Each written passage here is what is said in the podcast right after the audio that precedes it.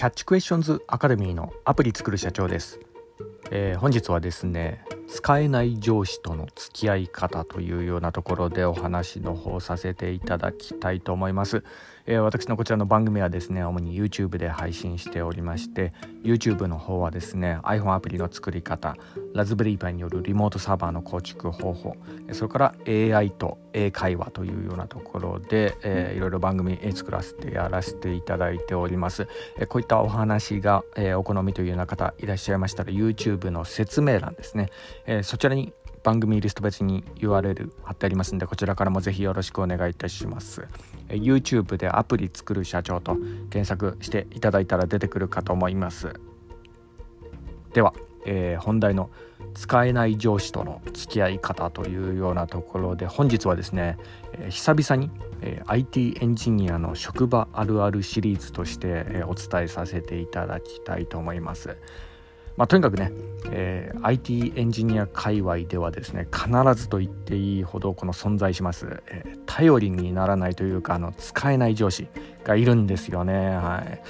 まあ、とにかくこの IT エンジニアっていうのはですねあのその能力はあの実務経験で養われることが多いのでなので、まあ、あの上の立場に行くほどね現場がからこう離れていってしまうので、まあ、それだけその現場の経験もこう薄くなってしまい、まあ、あのあんま使えない上司がこう増えていくっていうのも、まあ、無理もない、まあ、あのピラマ、まあ、これも、まあ、ピラミッド構造なんでね、まあ、しょうがない特性もあるんですけど、まあ、ただねその中で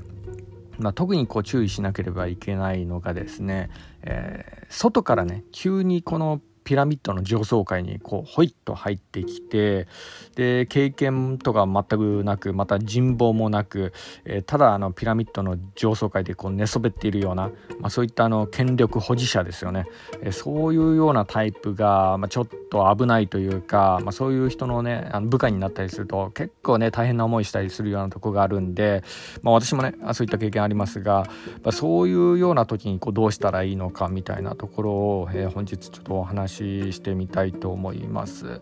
まあ、とにかくねこういうタイプのあの人間はあの使えないというかあの組織の中で有害になる可能性もあるんですよね。はい、でまあその一方でですねこの能力値がないのにそれだけの権力の座についたというようなことはですね、まあ、ある特性を持っている場合が多いんです、まあ、それが本日お話しする、特性なんですけど、まあ、特性というかあの生存本能ですね、ま、それを、持っている可能性があるんですね。で、ま、こういうようなタイプのね上司は特にこう取り扱いがこう厳重注意なところがあるので、まあ、のこの辺がですね、まあ、一つねあの私のこちらの番組聞かれてる方結構 IT エンジニアの方とか結構多かったりする、えー、ところもあるので、えー、ぜひちょっと気をつけてもらいたいなというようなところですね IT エンジニア界隈ではですねこういうの結構ねいるんですよね。はい、で、まあ、あの有名な話としてはですねあのアップルの創始者のスティーブ・ジョブズを退任させたあの元、ペプシコーラの役員のジョン・スカリーとかねああいうの典型的な例ですけど、まあのまあ、どういうことしたかというとですね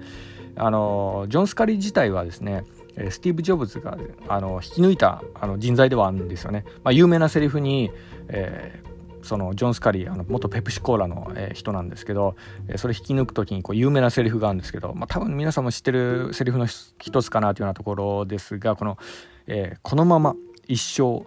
砂糖水を売り続けるのかそれとも世界を変えてみないかみたいなねあのかっこいいセリフがあるんですよね。それでジョン・スカリーをこうスティーブ・ジョブズが引き抜くんですけどねペプシコーラから。でただね、えー、その一方でですねまあ、ジョブズもね説得のスキルはあの、まあ、当時から超一流ではあったんですけどまだちょっと若かったっていうようなとこもあったんですかね、まあ、あのとんでもない人間を引き抜いてしまったというようなところもあり、まあ、人材をこう見る目はちょっとなかったかなというような、まあ、そういうようなところでもありますがそのスカリはですね、まあ、実際引き抜いてからはですね何もせず全然働かずただ権力の座にふんずり返っているだけのそういうような人だったらしいですね。あのそのしまいにはですねスティーブ・ジョブズをこのアップルから退任させるみたいなね自分を引き抜いてきた、えー、まあ、ある意味恩義がある、えー、人ですよこのスティーブ・ジョブズはねスカリーにとっては。にもかかわらずですねスティーブ・ジョブズをアップルから退任させるというような、まあ、そういうような、まあ、あのエピソード結構有名な話ではあるんですけどね、はい。あのそのスティーブ・ジョブズもですね、えー、まあ、その際にこんな言葉を残してるところがあるんですね。スカリーはですね何の能力も持っていない。ただ生存本能だけはあるみたいなねそのようなあのことで評価してはおりますけどそうなんですよ。あのこういうような使えない上司というか、まあ、有害になるような類のね、権力者ですよね。まあ、そこはそういうような人ってねやたら生存能力があったりするようなところがあるんですよ、まあ、だからこそで、ね、スティーブ・ジョブズをこう辞めさせるみたいな決断がこう冷酷にできたっていうのもあるのかもしれないですけどね、はい。まあ、こういうような話はですねあの世界的に見てもこの一般論みたいなそういうようなところがあるんで、まあ、ここはちょっと気をつけてほしいなというようなところです。でえーまあ、こういうようなタイプの上司を不不,、えー、不幸にもですねあの、まあ、上司として、えー、配属されてしまった場合ですね、えー、この対処方法じゃあどうしたらいいのかというような、えー、そういうような、えー、ことになりますが、まあ、とにかくですね、えー、まずですね上司の特性を2つにこう分類してくださいっていうようなところです。でこのタイプもですね2種類、えー、存在するんですね。でまずこのちょっと気をつけるべきポイントとしてはですね、えー、まあ、そういうのはあの、えー、こういう系の上司がまずあの権力に固執固執するようなタイプの人間なのかどうかっていうようなところですね。もうもしくは権力にはあまり固執していないのかどうかっていうようなところ、えここ結構ポイントとして大事だったりするんですよね。はい。で、まあ、中にはですね、えー、まあ、私もねこの2種類、えー、経験しましたけどあの権力に固執していないパターンっていうのもあるんですよね。はい。まあ、ただ生存能力ではあるけどあの権力にあんまり固執していないというようなパターン、まあ、あのよくあるこのラッキーパンチで、ね、たまたまこう棚からぼた持ちで、えー、能力はないのに空席が空いたからその権力の座に座ったっていうようなケースね、まあ、これもねレアなケースではあるんですけど結構あるんですよねこういうのね。まあ、IT エンジニアの界隈のこのねポジションっていうのは急にねあの転職とかこう起きてあのポジション空いたりするとかそういうのも結構あったりするんでね。でこういうタイプのね上司はですねまず考えるのことは、えー、自分が楽をすることしか考えないで行動する傾向があるんで、まあのいやすいっちゃいやすいところではあるんですが、え、ただあの組織全体の仕事の質が極端に低下する危険性もあるんですよね。でこういうまあ、上司の下で働いてたりするとですね、まあ、ある日突然チーム丸ごと別の部署に吸収されるとかねそういうようなパターンも結構あるんでね、まあ、大概、まあ、こういうようなパターンは長続きしない可能性も結構あるので、まあ、末永くその会社で働きたいっていうんであればあえてねちょっと茨の無知かもしれないですけど別の部署へこう移動届出して、えー、まあそこでそのね他のちょっとポジションで働くっていうのも選択肢の一つになるかもしれないですかね。はい。まあ、こういうタイプはあの幸いあの去るものは後を追わずっていうような特性もあるんで移動願いとかねこう出してもそんなこう遺恨残らずに次のポジションに簡単にすっていけたりするようなところもあるんでね。はい、でもう一つね、えー、注意が必要なのは、えー、これがですね先ほどの、えー、スカリのタイプのような人間ですね。権力に固執するタイプ。でかつ能力値は低いっていうの。で生存本能だけはやたらあるっていうタイプですね、まあ、まさにこのスカリーのようなタイプなんですけどこれはですね正直あの取り扱いが難しいんですよね。はい。でこのようなタイプは、まあ、基本ね人をものすごく嫉妬しやすい特徴があるんですよね。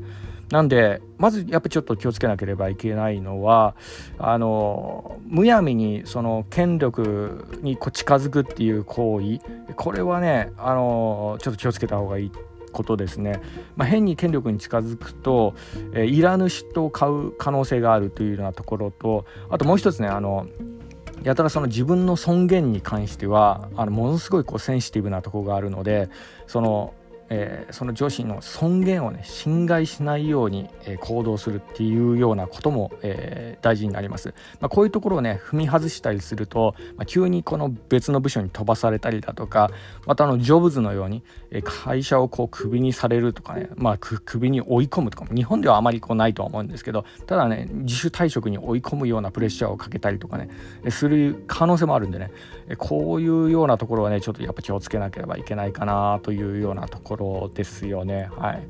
まあ、こういうような上司とのこう付き合い方という、えー、ことに関してはですね、まあ、とりあえずはあの表向きはあの命令にはこう従うっていうのはやっぱこう鉄則ではありますね。はいまあ、ただねよくよく考えてもらえたらあのまあ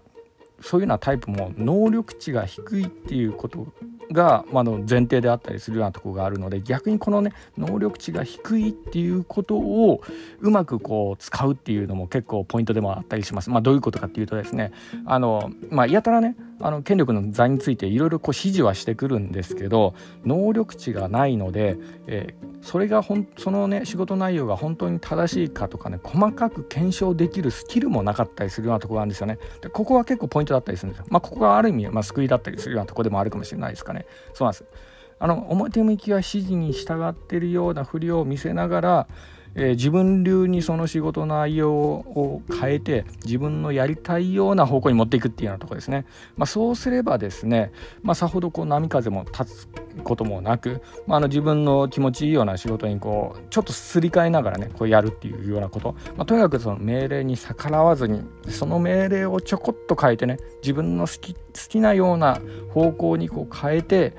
えー、やっていくっていうのは、まあ、そういうふうにこう付き合っていくっていうのが結構大事だったりしますね。まあ、そうすればね自分の気持ちも若干こう晴れるようなとこもあると思いますんでね、はい。まあ、とにかくねやっぱその一番大事なのはこの使えない上司だからといって、まあ、それに苛立ってで感情的に行動してしまうっていうようなこと。これはですねやっぱあのアップルの、えー、昔のスティーブ・ジョブズみたいになってしまう可能性もあるんでね。効率化して会社から追いやられてみたいなそういうようなことにもなりかねないのでね。やっぱそののなるべくねあのうまくこうやっていくっていう、えー、ことをちょっと考えるんであれば、えー、そうですねその視野を広げてまた視座を上げてですよね。で冷静にこう時を見極めてその本当にこうねえーまあ、自分のこのやりたいことっていうのは何なのかっていうのをこう見つめ直せ直しながらで多少ねあの嫌味とかこのなんか理不尽な命令されるかもしれないですけど、まあ、そういうものにもね若干こう、えーまあ、あのそれにちょっと従いながらで本当にやりたいことをその命令に沿ってえー、少し変えてこうやっていくっていうようなところですね。まあ、の能力値も低ければそんな細かいところまではねあんま詰めてこう言ったりもしないようなところもあると思うので、まあ、こういうようなあの付き合い方っていうのも一ついいんじゃないかなというようなところで、えー、本日お話しさせていただきました。まあ、あの参考までによろしくお願いいたします。では最後にいつもと同じ言葉で締めさせていただきたいと思います。IT エンジニアに栄光あれ。